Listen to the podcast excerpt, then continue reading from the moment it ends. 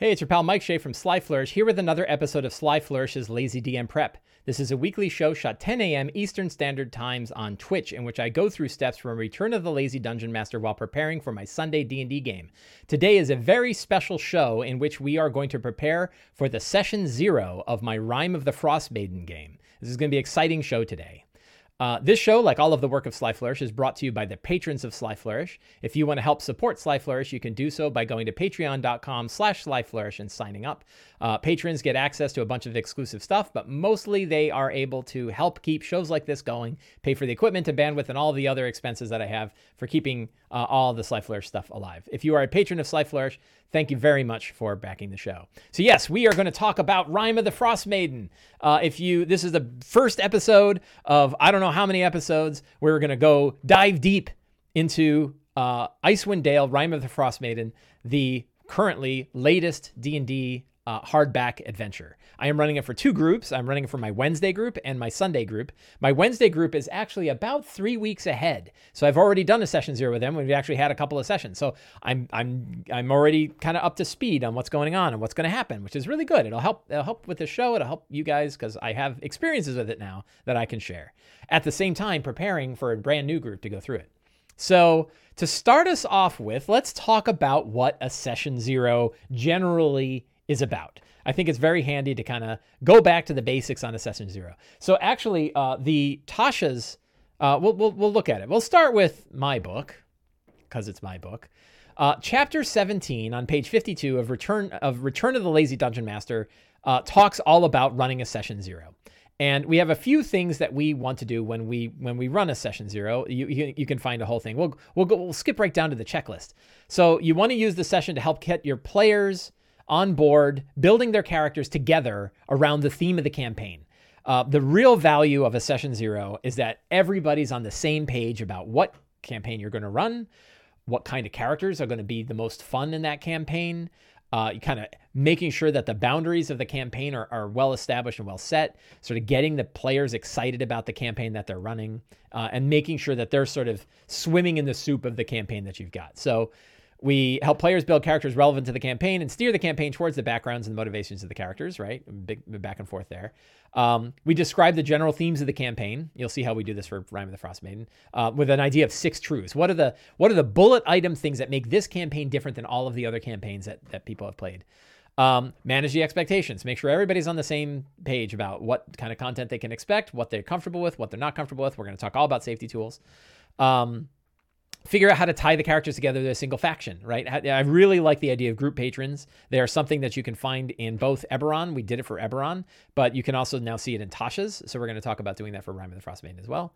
Uh, and guide, guide, making sure that you're giving the players a clear guide towards the types of characters that are going to work well together uh, for this campaign. Uh, and then run a little quick scenario right? A little something to just get people warmed up and, and ready to go. So that th- this this is all described in detail uh, in chapter 17 of return of running session zero of return of the lazy dungeon master. So uh, i recommend taking a look. There's also other youtube videos where you can uh, we, we can talk about you can see us talk about it. And i have a bunch of session zero videos for a bunch of campaigns that i've run. Let's take a look at what tasha's has to say on the topic. Um, so we're going to go to d&d beyond and we're going to load up sources source books tasha's tasha's cauldron. Because for the first time i think wizards has specifically described running a session zero so uh, I don't know what page it's on because I'm looking at D&D Beyond. Um, so uh, you know, a lot of the same thing. You know, character and party creation. People come together. Uh, they they build their characters together. We've talked about that. Uh, party formation. They have origin stories, like what brought them together. Um, they have a little thing here about running it for one player. And then they have their thing about social contract, and they talk about hard and soft limits here too. We'll, we'll talk about that when we talk about um, safety tools for our Rime of the Frost Maiden session zero. Um, and what other, uh, how to customize the game, what house rules you run, and then they go right into sidekick. So a lot of the same stuff. Um, it starts, uh, He's Not Your Problem says it starts on page 139. So if you get Tasha's page 139, that's where you can read about what Wizards of the Coast has to say about Session Zeros. I think mine's better, but whatever. Of course I would. Uh, so session zeros are, I think, are are critical when you're running a good campaign. They're a fun thing to do. They're an enjoyable time. They're very relaxed. Uh, I love doing them. So we're going to do them today. And I, have I've warned my players ahead of time that we're going to do it. They know we're going to do it. They know what the, what the steps are, what we're going to do. And um, we're going to go through it. So uh, I have already set up a Rime of the Frost Maiden campaign notebook. Uh, and I will uh, copy this link and I will share it with our fine friends on Twitch. And uh, you will you can find the link to this campaign notebook in the show notes below, uh, with all the links to all of these various things. So I have a whole session zero uh, uh, part of this here, and it's got a bunch of different things in it. So here's my checklist that I plan to go through today. I, I again I've gone through it with my other groups. I'm pretty sure that it works well. This is built around Rime of the Frost Maiden. So the first thing I'm gonna do is we're gonna give out the campaign one pager and we're gonna talk about it, and you'll see the one pager. We'll we'll we'll, uh, we'll go over it with you guys too. Uh, we're gonna have them choose a group patron. The group patrons are listed on the one page handout, so we can decide which one of four different people are sort of the, the central people that are tying everybody together. The players will build the characters. A lot of interaction, a lot of talk. You know, ideally building connections between characters that would be great. But mostly, like we don't want all fighters or all we're all Goliath barbarians, right? You know, you, you mix it up a little bit. Um, everybody will pick a trinket. Uh, we have a list of trinkets. I think this goes to the, yeah, this is the Icewind Dale trinket page. Uh, everybody can kind of get a fun trinket. That'll be cool. Uh, choosing an optional Icewind Dale background. So if they want to pick a background, I'm, I'm gonna I'm gonna share this list with them. That if they pick one of these backgrounds, it will uh, tie into Rime of the Frost Maiden a little bit better. So I'll probably hand this page out so people can read it. Uh, then choosing character secrets. Uh, here's one that I figured out. I'm not a fan of the secrets that are in Rime of the Frost Maiden. Uh, I think that in some cases they are too particular. So one thing is if you want to run the secrets that are in Rime, give them the secrets before they build their characters, right? Give them the secrets before they build their characters, and then they might build their character around the secret. That might actually be a good thing to do anyway. So we might put secrets up front uh, before we get to character building a character because they can inform how the character is built. That's something I didn't do with my Wednesday group, and I, I, I probably would have been better off doing that. So let's take a look at the secrets. Um, I have a bunch of tricks for the secrets too. So I came up with 20 instead of the what I forget how many are actually in Rime of the Frost Maiden, but there aren't 20. And mine are uh, higher level. They're they're not they're higher. They're they're they're they're less specific so that they can fit with different races. If you want different races or ancestries, you you don't have to be like, oh, it only works if you're a human. Um, so I have a list of these 20 secrets. Again, you can see it in the campaign notebook if you want to read through them yourself. I'm not going to read through them all here. Uh, things like you're secretly raised by yetis. Uh, you're an outcast for having uh, documented for uh, having documented a forbidden text. That's yeah, uh, put an A in there. Uh, it could be dark magic or a tell-all book. Uh, you escaped. You you you are an escaped and hunted prisoner, right? So these are all secrets that we can that they can choose from. The key to doing secrets is you do not show the players the list of secrets. You don't want them knowing what the other secrets are. You only want them knowing their secret.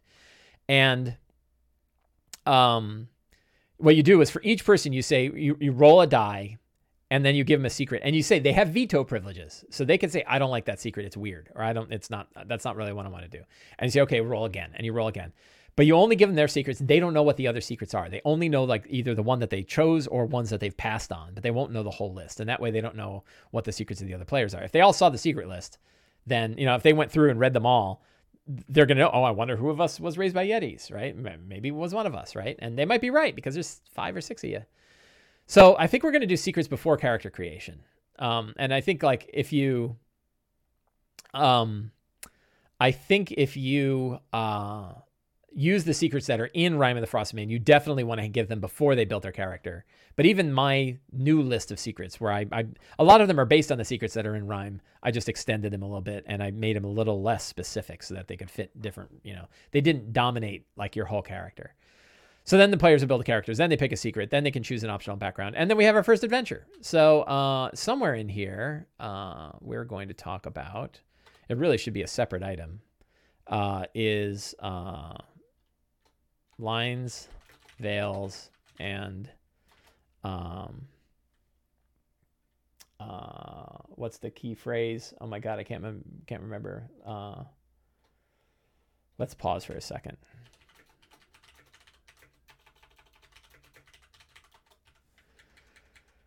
So we're going to talk about lines, Veils and let's pause for a second. This is the, um, these are the safety tools, right?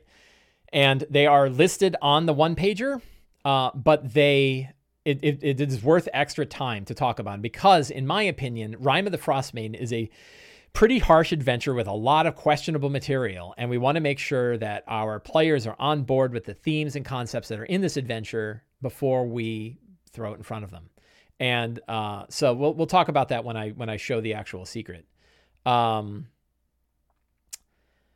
uh, so that is really the checklist. That those are all the things we're going to do today. That is probably a good solid three hours. Like character creation is going to be a big piece of that, but it's a relaxed session, so it's it's pretty straightforward. So now we'll talk about the uh, the one page guide. Uh, this is, and I will paste this if you want your own copy. You can get it in the um, Notion chat, and it will be linked down below. Uh, this is the one page guide that I put together for the players. Uh, so it describe I try to get people into the theme. Night has fallen upon Icewind Dale. I'm not going to read the whole thing, but you know, it talks about the fact that the endless night has come. I'm making a few changes to the campaign because I I, I think I like the theme better uh, the way I'm doing it, and I'll I'll get into that. But the sun hasn't risen for two years. It's been two years of night in Icewind Dale. Uh, the people of Ten Towns have been conducting sacrifices to Auril the Frostmaiden. Uh, you know, the sacrifices have been different but but the people of Ten Towns have been engaged in this.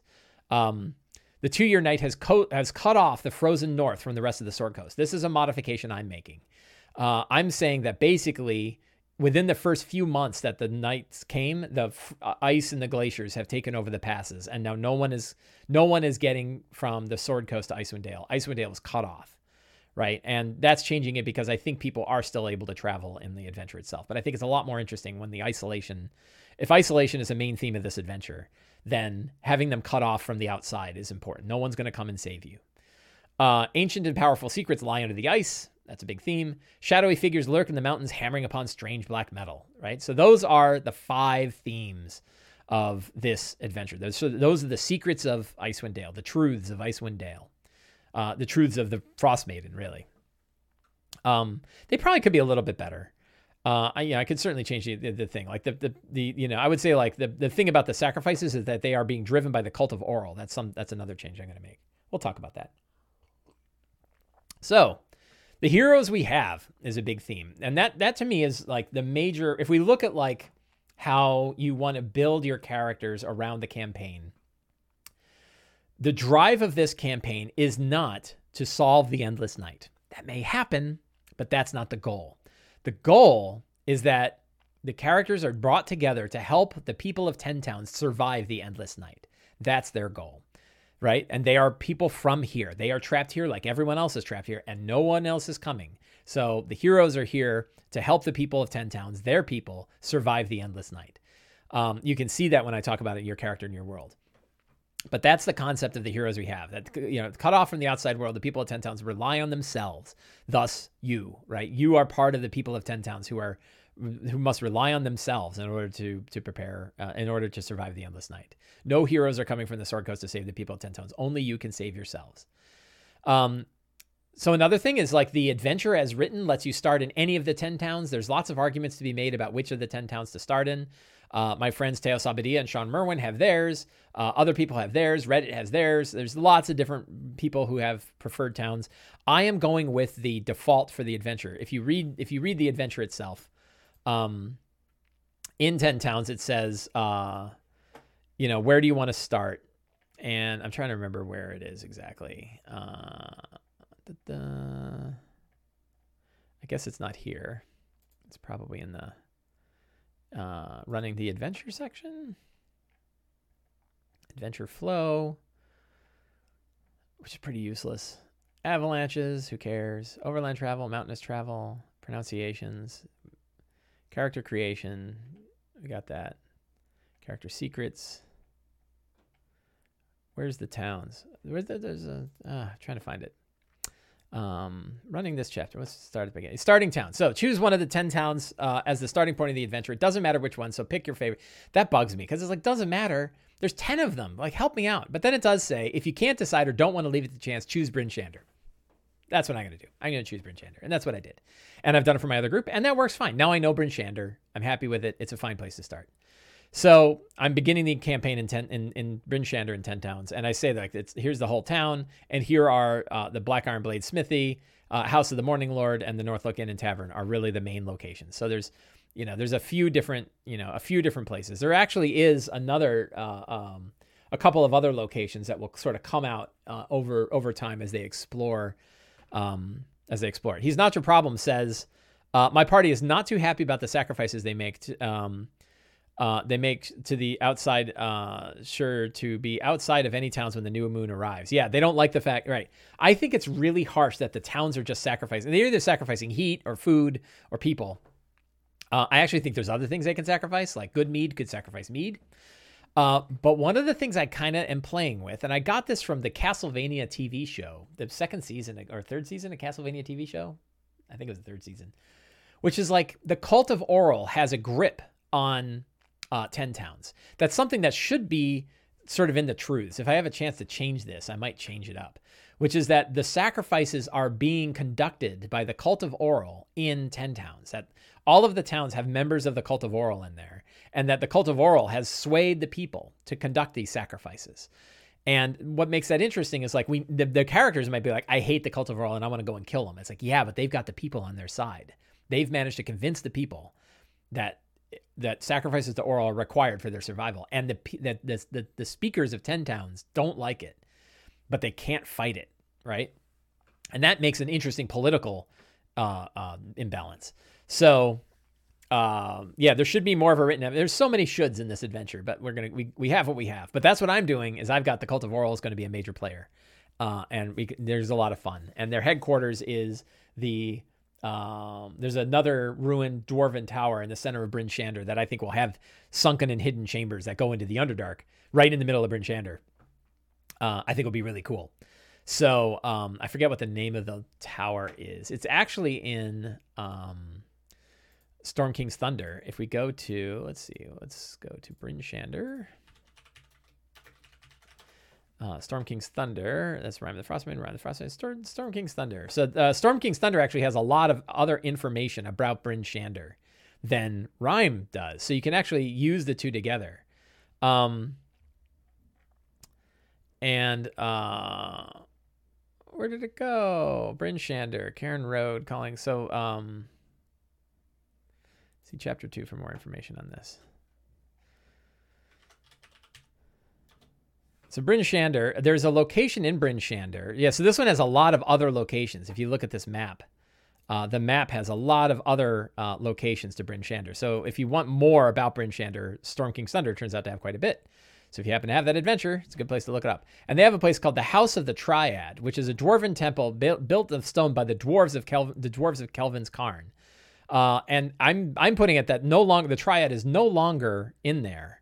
Um, but they are now it is it was sort of a ruin over the past few years and the cult of Auril has taken it over and there are secret tunnels and secret chambers beneath it where they're conducting other kinds of nasty things so i think that that could be a lot of fun and it's another cool it's like a it's like an adventure location in the middle of the city of Bryn Shander. I think that that is going to be fun. So we're going to do that. Uh, going back, so we have beginning. We're going to begin in Bryn Shander. Then we have a section on the characters in your world. We're starting at level one. Player's Handbook, Xanathar's Guide, and Tasha's are all allowed. Uh, and uh, from a race, from a from an origin perspective, Player's Handbook races they can choose uh, are all the Player's Handbook races plus Goliath and Firbolg. I don't want a bunch of weird stuff. So, oh, can I play a Kenku? Maybe if you really need it, but like I don't want to open it up and like, hey, we've got three Githyanki and we've got you know Aarakocra just stick to the player's handbook and Goliath and Firbolg. So we'll see. But I don't want to, I didn't want to open up the races to a ton of stuff. Um, and we're allowing that you can customize your origin feature in Tasha's uh, attributes. I don't know if I mentioned in here. I should. Uh, attributes will be uh, either point buy or um, uh, the standard array. That's what I always do. I should put that in here. I barely have room. Um, but I don't need it because like you know my group is going to do it that way anyway. But if you wanted to, it would it would not hurt to be point buy or standard array in here. But I'll mention it. Tritons everywhere. No, I don't need Tritons. You're a group patron. So I so I wanted to use a group patron. I like the idea of a group patron. And I wanted to offer four. And they have sort of different alignments. So the four are uh, Vellynne Harpell, who is a member of the Arcane Brotherhood, came here to discover what's going on underneath the ice. Uh, wants to build up a good reputation with the people of Ten Towns to help her because she knows that another ally of the uh, of the Arcane Brotherhood tried and failed, and she knows that the Arcane Brotherhood are not well liked here in Icewind Dale. Um, she is probably of the true neutral, I would say, not quite evil, not tr- fully lawful, but probably true neutral. Sheriff Markham Southwell is definitely your lawful good. He is the sheriff of Bryn Shander. He works directly for um, the speaker, and he really wants this town. Uh, he, wa- he wants to help Bryn Shander, but he also wants to help Ten Towns. And while he's got his own guard that are helping to keep track of Bryn Shander, he wants to bring the characters on board as a as sort of you know sheriffs of Bryn Shander or deputies of Bryn Shander that can go around to all of the other towns and operate there under as an as an ally of Bryn Shander. Uh, Hlin Trollbane, so he's of the lawful good. Hlin Trollbane is probably your your um, probably chaotic good or probably chaotic good or, or yeah, I, I think probably chaotic good.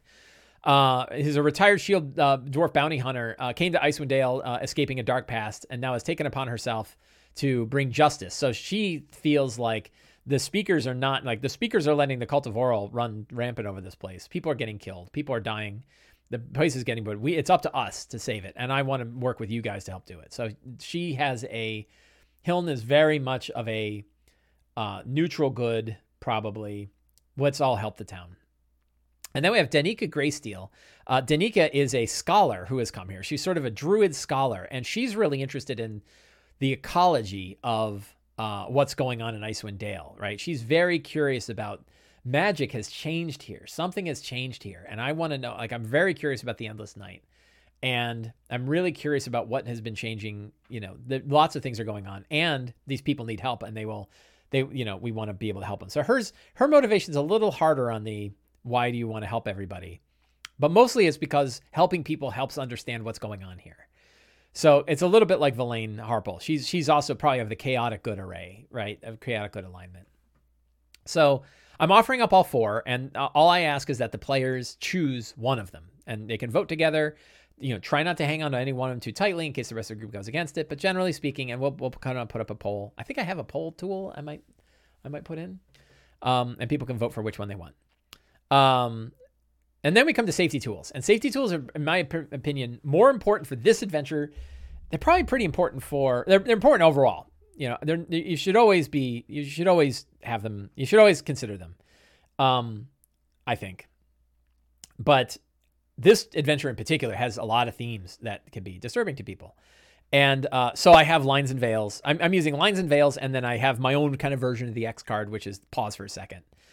And the, the so I say clearly, here's what we're not going to have. Uh, we're not, it's not going to have physical violence towards children, unwanted sexual contact, animal abuse or cruelty, uh, party initiated torture, inter party violence, or inter party betrayal. Right? Those are out. Um, veils, cannibalism, uh, cannibalism, mental assault, ritual sacrifice, kidnapping, consensual sex, enemy initiated torture, or parasitic invasion are veiled off screen. That those things may be in here, and you might learn about them. It's not going to be right in front of you. Uh, and then uh, so those are kind of the lines and veils that I'm setting, but these are these aren't set in stone. So any other content that the players want to bring up and say, I'd also not like to have this, or or I want to take one of the veils and move them to a line, we can do that. That's part of the discussion. These are not set in stone. Um, and then mention that the, the game is a PG 13. You know, we're going to run it like PG 13. It's really kind of maybe, you know, yeah, it's PG 13, but boy, I think it could get to R pretty quick. So maybe I'm not sure that that's actually, accurate. I think it's more like R because it's based on like the thing, right? And the thing is R. Adventure features themes of darkness, extreme cold, murder, isolation, and paranoia. It's 80s PG-13. Yeah, I'm I'm actually thinking that it's more. It's probably a little bit more R-rated because you got ghouls eating people and stuff. Um, so uh, those are the safety tools. So those are a couple things I need to change in the safety tools. I think, or in this whole page, right? One is I want to change the frozen truths of Icewind Dale. The other one is I want to I want to play with the safety tools a little bit and change them up. And you can always change this guide as you go, right? And just tell people how you're changing it. Um, Will the NPCs not chosen as patrons still exist in Bryn Shander? Yes, they will. So the other ones, like Vellynne Harpell, will be there no matter what. Sheriff Markham will be there no matter what. It's just not their their core patron. It's not, and really the, the, the core patron only matters for like the first few sessions, and then they meet enough people that the the players will decide who they want to interact with, right? So it's really just the start where you kind of choose who your starting patron is. Um, it doesn't matter that much. That that that's been my experience. So that is the Rime of the Frost Maiden guide. Again, uh, I'll link it in case you guys want your own. You have that, uh, and it's in the show notes below. So now, what other things do we want to talk about? Um, so what's the first adventure? Uh, the first adventure, I think, did I cover everything else? We talked about character secrets. We talked about um, optional backgrounds. Uh, I think and we talked about the lines and veils. So I think we've covered all those topics. So then the starter adventure. So my starter adventure is going to be, and why don't we, um, let's create a session, right? Let's do let's do a session note, like we're actually doing some prep. What do you think? Generate generate session planning template. Click on it. I don't know who the characters are, so I can't I can't figure out characters yet. That's one of the things I'm going to do. So there's no reviewing the characters because there isn't one yet. Strong start. Uh, the characters heading the characters are heading to their group patron, uh, to the troll. Uh, what's it called? What's the name of the the the uh, Northlook? Right, North. Heading to the Northlook Inn. I think I already have a uh, page for that. Characters are heading to the Northlook Inn to meet with their group patron when they notice ghouls eating a corpse. Hence the rated R right off the bat. Um, scenes, ghouls, uh, Northlook. Choose your next adventure. So I would really love the uh, for us to be able to get through all of this in the first session. I can probably run it in under an hour. Um, so we'll see where we where we go. Uh, so yeah, the scenario is they're walking through Bryn Shander. Uh, it's cold. Everybody's bundled up. They're heading to the Northlook Inn to meet with their group patron. They're all together. They look and they see a couple of figures that aren't wearing any clothes or aren't wearing a lot of clothes that are sitting and chewing on something. They go over and they see that is in fact ghouls who are eating a person. Uh, the ghouls they then fight the ghouls and attack. Uh, probably one ghoul at four characters and two ghouls at five or six characters. Uh, it's about right. Ghouls are CR one. Are they that high? Uh, a ghoul is a pretty good challenge at level one, so you don't want a lot of ghouls. That's for sure. Uh, they're paralyzing touch. Uh, they are CR one mostly because of the paralysis.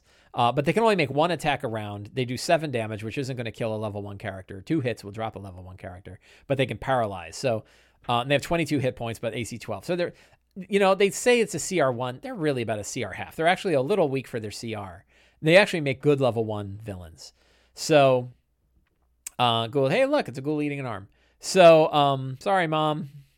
Uh, uh, level two. So they, they find a corpse. Uh, they the corpse is uh, lying on the ground. Uh, the corpse wasn't killed. So now we get our secrets and clues, right? And we're starting off. So so what's that for? This is about the cold-hearted killer quest. We're we're starting off the cold-hearted killer quest right away. We want to get that in front. And uh, the corpse wasn't killed by the ghouls. It has a, uh, a slashed throat and an icy dagger tip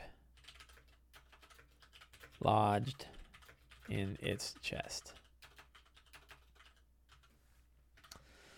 Uh, so something else killed this person, not the ghouls. The ghouls just happened to be eating it afterwards. Uh, the victim and um, uh, I I made a. Um, let me check and see if I've got an NPC already for for the person that was killed because it's kind of important to you know. Uh, let's see. We want to have small. Uh, Oh, I can't see anything. Oh no, what did I do? Cancel. So I don't think I have an NPC card. My NPC card sizes are too big. Uh, for the person who got killed. Um, so I think we will. So the idea is the the person that was killed. Let's just do a random one. Um, we'll do a random NPC. Uh, guys, uh, elitist, neutral, good, human. Um, so, um, uh, was uh, was guys a uh, noble of uh, this the a, a noble's son, right? Um, a noble's son, uh, who uh, let's see. It's been oh, so another secret include it's been one day, right? Or maybe two days. It's been two days since the last new moon. Uh, and who was sacrificed? We want to have a person who's sacrificed. Um, Lowell Bormos, right? We'll have a Bormos.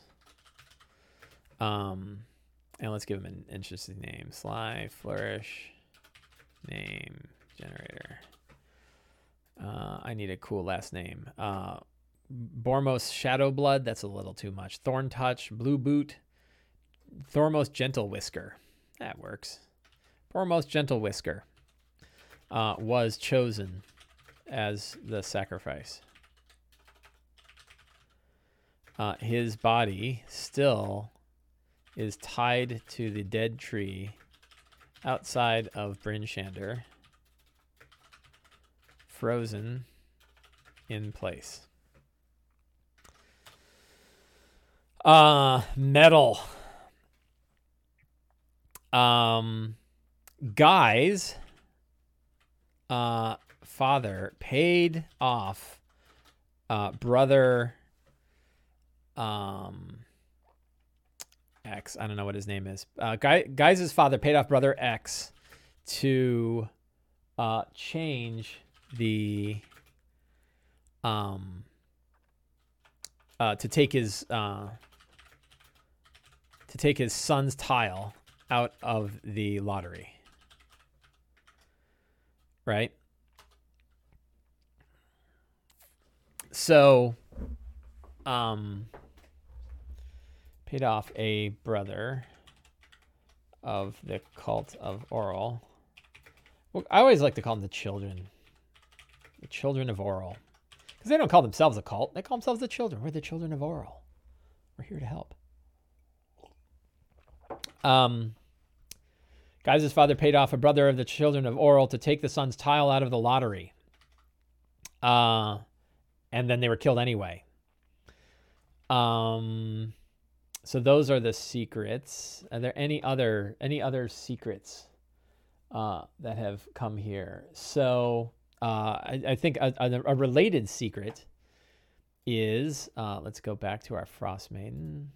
Let's see. I need to go here, and then I go down to my linky, and I click frost maiden on D&D Beyond.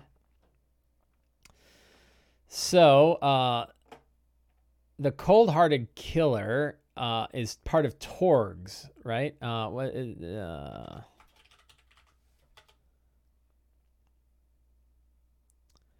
Torgs, a mer- merchant company called Torgs, um, uh, a roving merchant company. Um, did I not? Wow, I didn't name this thing yet. I should name it, right? So this is uh, 14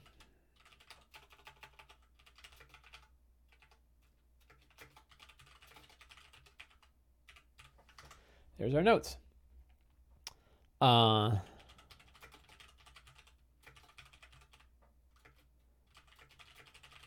Torg's Merchant Company had come through in the past couple of days.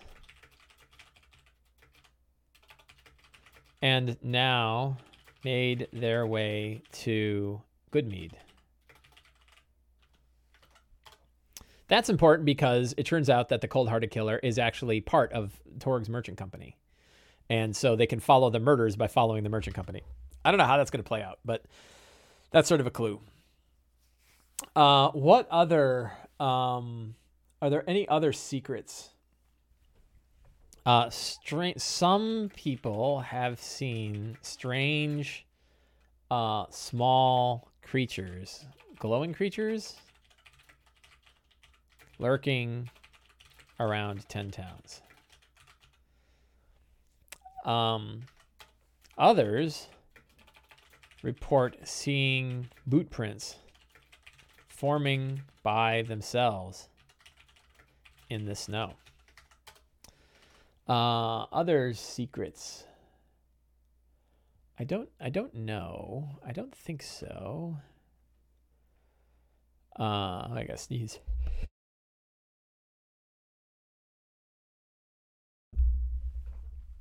I bet sneezes look really weird uh, when you don't hear it.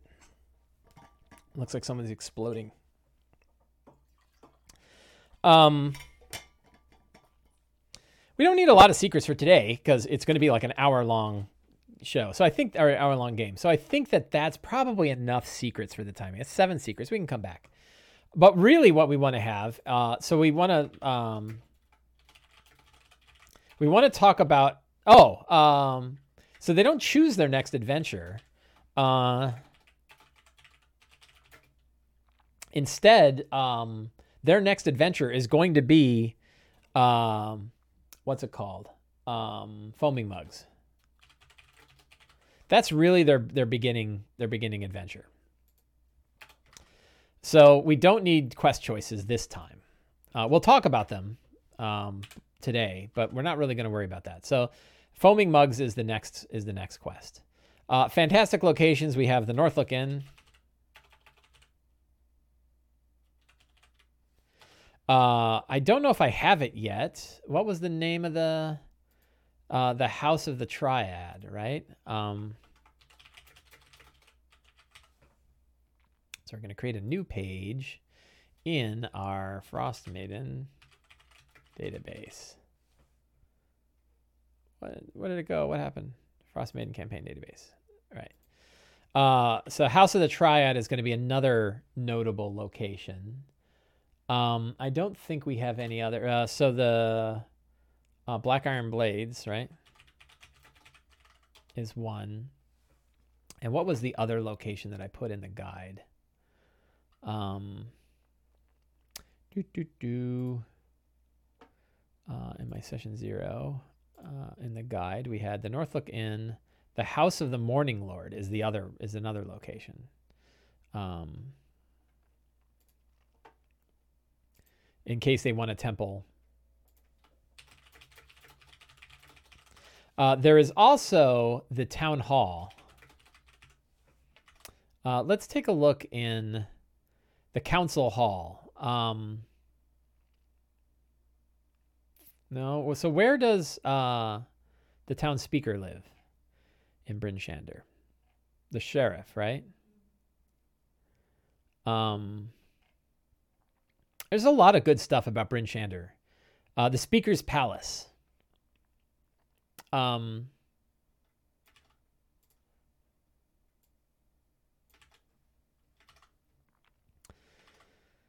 uh, so that is a uh, a potential location that they may go to. And really, what we want to do is we're going to link to uh, SKT Bryn Shander locations. And we're going to link to that. Uh,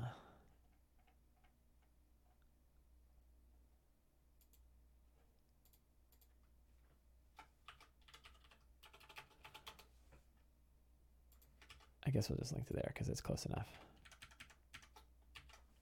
So now I can link to that and I can get the stuff from Storm King's Thunder, which has a fair bit more.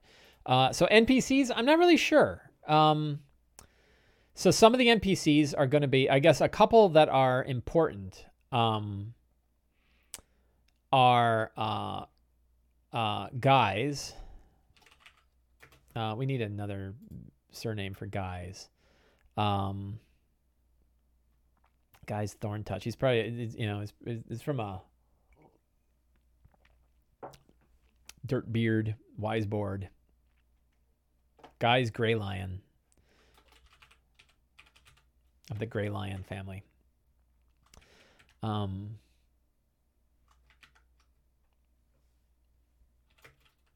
uh, adult son killed with icy blades.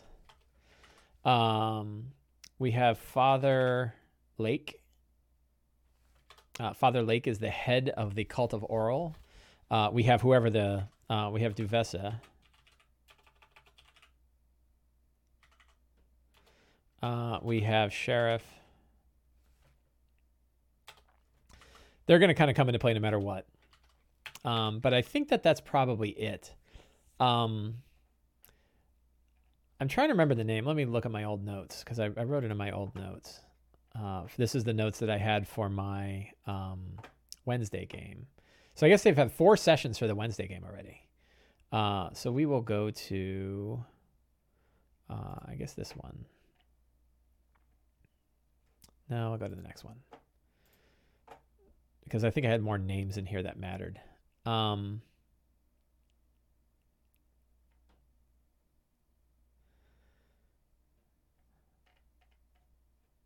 no, I'm trying to remember where they uh, learn the names of. Um, so Brother Styles. So Brother Styles is a, uh, you know, a, a, one of the members of the speakers. He may come up later, but who is the brother that was killed? Um,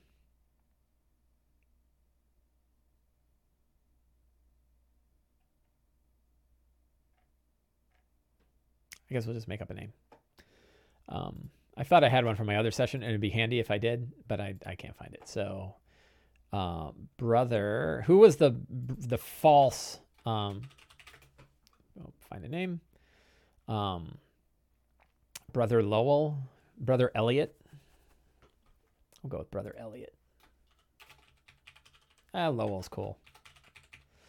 Uh, false uh, follower of Auril took money to pull out tiles from the lottery and uh, gets killed. Uh, and of course, we have our uh, main villain so far, which is uh, Sephek.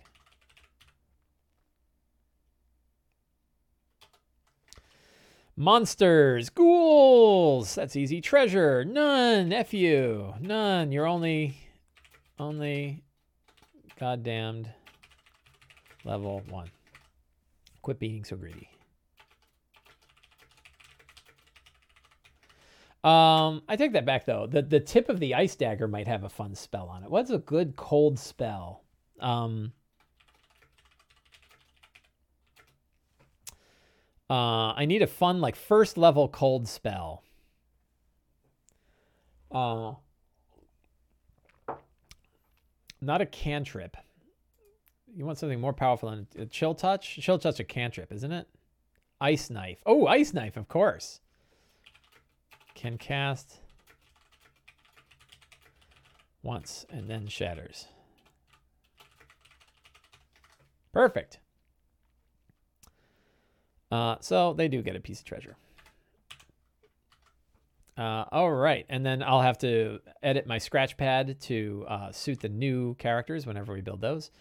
So that is a strong set of notes. Again, one hour game. It's gonna be it's gonna be real easy. Um, with the noble's son, yeah, I think like they they probably will recognize him. Like they'll probably know, oh yeah, that's so and so, the noble's son, right? Like I don't think I, I don't think that'll be hard because like they're from here, right? Um, oh, would that be like a treasure? Uh, probably. He probably has like, um, you know, he probably has a bag of 17 GP on him. And we'll see. It's always a fun, like, are the characters going to rip him off or not? So yeah, so those are my notes. Um, so one thing I want to talk about is the, and we'll we'll talk about it in future episodes as well. But I thought I might as well uh, talk about some of it here, which is how am I going to break the quest down? So, uh, Rime of the Frost Maiden essentially says, "Hey, start in whatever town you you know, start in whatever town you want." And there's ten of them, and they all have a quest. So choose any of those quests. Oh, but a bunch of those will get you killed at level one, so or level two even. So the, the you know what I've tried to do is say like I I really like the way quests are broken out in Dragon of Icespire Peak. So I went through and said I'm going to group the quests up into into chunks that match uh, the way Dragon of Icespire Peak works. And we'll take a look at how I did that. Uh, so I have a section here called Quest Outline. And what I did is, uh, so the starting quests are right off the bat, you can pick up Cold Hearted Killer, and you may be able to pick up Nature Spirits. I don't know if I'm going to do that for the. It depends on who the patron is. Um, but they can pick up those side quests right away, and that's like, hey, you found a dead body. There's a murder mystery. Let's find out who did the murder. But then you also say, yeah, but we want to help these dwarves with foaming mugs, right? So Uh, the starting quests, these are, are what I consider tier zero, right? Are you pick up Cold Heart Killer as a long-standing mystery, uh, and then you get foaming mugs and you go do foaming mugs. Uh, and and you might pick up nature spirits as another side quest, but you potentially have these one major quest and then a couple side quests. Uh, foaming mugs is a good quest for first-ish to second-ish level characters, depending on how you run it. Uh, we'll talk more about that next week uh, when I when I run it. Um, then I took the next set of quests and I picked Lake Monster, Hold Up, and Mead Must Flow. Uh, there and, and and the idea is that all three quests will be available to the characters. When the characters meet with their patron again, the patron will say, "Hey, which one of these? We we we've got some jobs that you could you know that you could help in. Here are the three jobs. Pick which one you want." And the players say, "We want that one." So then they go and they do that job. They come back. They say, hey, "We have these other two jobs." They say, "We'll do that one." And you go, "Okay." And then they go and they do the two jobs. They get to third level after they complete the the second of those three jobs. Third job goes out the window. Uh, then they come back and they have three new quests White Moose, Mountain Climb, or A Beautiful Mind, right? Three new hooks for those sets of quests. They do two of those, and then the third one goes away, and that opens up tier three. They do not level up after that set, they don't level up till the next set. Tier three, Black Swords, Unseen, Toil and Trouble slash Town Hall Capers are the next three. Um, so now at this point, they will have done four, four, que- five quests, right? Because they will have done one, two, three, uh, four, five. Um, so this is seven, right? They will have done seven quests total. So they reach fourth level after completing seven of the 11 to 12 ish quests. The side quests don't count. They like they're really good quests and they should get leveling after them, but probably not. So, you know, because what you don't want is you don't want to burning out all these quests too quickly. So I, I like the idea that they will do essentially one quest, probably a side quest, two, three, four, five, six, seven. And after they've done seven quests, they're fourth level. And then it opens up chapter two. And we'll talk all about chapter two as we go. So my idea is essentially taking all the quests that are strewn about this whole book and breaking them into three quest tiers. And then the players choose which of the quests they want to accomplish. They do two of them, the third one goes away, and then the next tier opens up. And I think you can run essentially all of chapter one and two that way with recognition that there's also these side quests these major quest arcs that sit on top of them. Cold Hearted Killer is a quest arc, Nature Spirits is a quest arc, but then certainly when you get into chapter two, you have the Sunblight and the Sunblight and Destruction's Light side quest, which is a big one. And then you have Auril's Abode, Caves of Hunger, and the Doom of Ythryn, which are the major big pieces of the final part of the book. So I'm not sure. I'm not going to worry too much about how to integrate those until we get to chapter two, which is going to be months from now. So I'm not too worried about how to figure that out. This how to integrate the Sunblight slash Destruction's Light quests, and then Auril's Abode, Caves of Hunger, and Doom of Ythryn. I don't know how I'm gonna wire those in, and we'll see as the game goes, right? But I know they're there. I know that you know they're gonna come up. Um, so uh, I'm definitely going to bring those up, but mostly I'm going to start worrying about those once they get to uh, chapter two. Then I'll start paying more attention to it. In the meantime, I've got these quest tiers, which generally speaking looks like it's going to be one to two sessions per quest. So, say three sessions for two quests. So that's um, basically two sessions here, um, five sessions, uh, eight sessions, uh, 11 sessions. So that's like three months out, right? So I got three months before I got to worry about getting to chapter two that's at least my plan now. Uh, you know, plans change. We'll see how things go. Uh, but that's but that's where I'm going to go. So that's how I'm breaking out the quest outlines uh, in this um, in this adventure. I like this structure better. I need I need more structure than it gives me. It's it, uh, it's too much to say here are 11 quests, just run them as is. And many of the quests are really long and hard. Um, some of these are not perfect, like uh, Hold Up. I ran Hold Up for my Wednesday group and um, it's too hard. Like they were second level, and two winter wolves, right? So you change them to dire wolves, and everything's okay. There's a bunch of things you can change and hold up. Someday I'll talk about changing to hold up. By the way, if you want to, if you want advice on these quests, and I haven't given it yet, or you want advice besides, I highly recommend Bob World Builders series on this. Uh, if you go to YouTube and we go to Bob World Builder, um, Bob Worldbuilder has a whole bunch of videos. He's a great guy. Uh, so he's done 10 guides uh, Good Me, Dougan's Hole, Seer, Koenig, Seer, Dinaval. He's got a whole series. I wonder if these are all in a playlist. He probably put them in a playlist. Uh, I don't see them. Yeah, he's got a whole Rime, Icewind Dale Rime of the Frost Maiden playlist, right? So if you are looking, and his videos are nice and short, and he's got the dulcet tones, he's got some ASMR going, so you'll feel all relaxed after you watch him. Uh, so if you want to watch those, I highly recommend them. I'm probably gonna I'm gonna paste those into mine too because they he's my go-to. I go and I watch his videos before I start running it, and that gives me ideas about what I need to watch out for. It doesn't mean I follow his advice all the time, but it definitely gives me good uh, a good view. So check out Bob Wilder World Builders videos. Um, what else? So let's let's just take a look at my notebook overall here. So I got a lot of. I guess one question is like, well, what about the fronts? Who are the fronts? So my my first front, the Cult of Auril is definitely going to be a, a, big front, and I've already got a. So Sephek Kaltro actually is a, he's an avatar. He's sort of a you know directly connected to Auril, and he's the one cleaning up when the Cult of Auril doesn't do things right. So like if somebody managed to escape the lottery, he goes and murders him anyway, and then murders the guy who helped him escape. So he's a true child of Auril.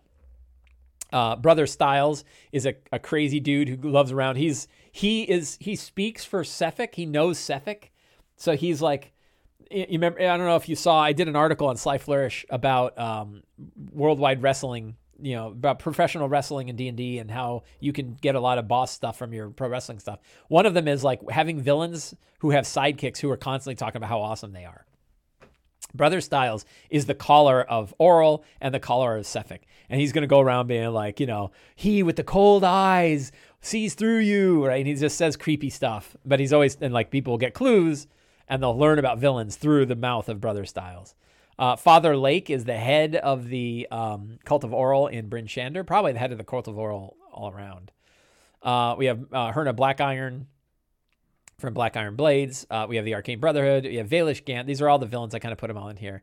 Uh, Ravisin the Frost Druid is an interesting one. She's the one going around awakening all the awakening all of the um, animals in the area, and I'm trying to figure out like how to make that kind of a cool thing.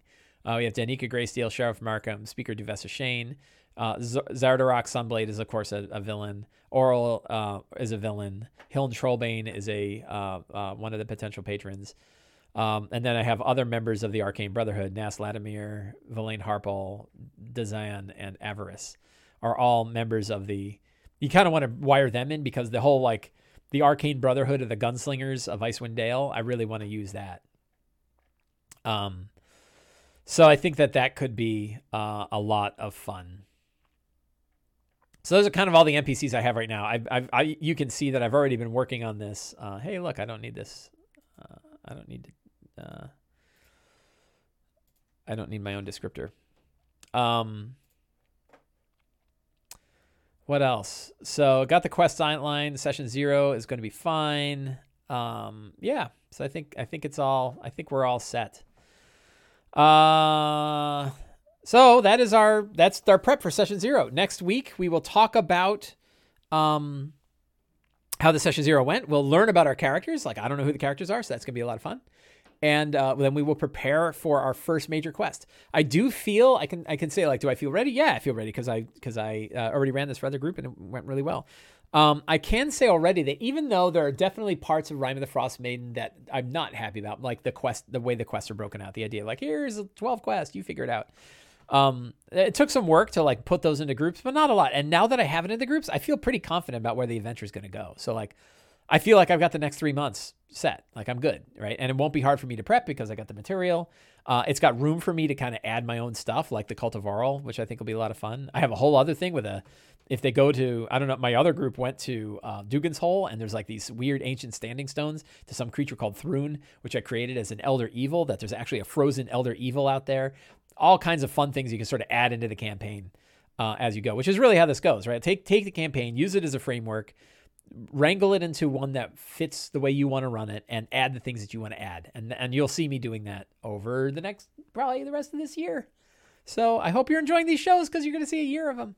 Um, so I think we're all set. Uh, I want to thank everybody for coming today. I hope you found this useful. I hope kind of digging into what a session zero looks like and hearing about my plans for Rime of the Frost Maiden. I hope that was fun.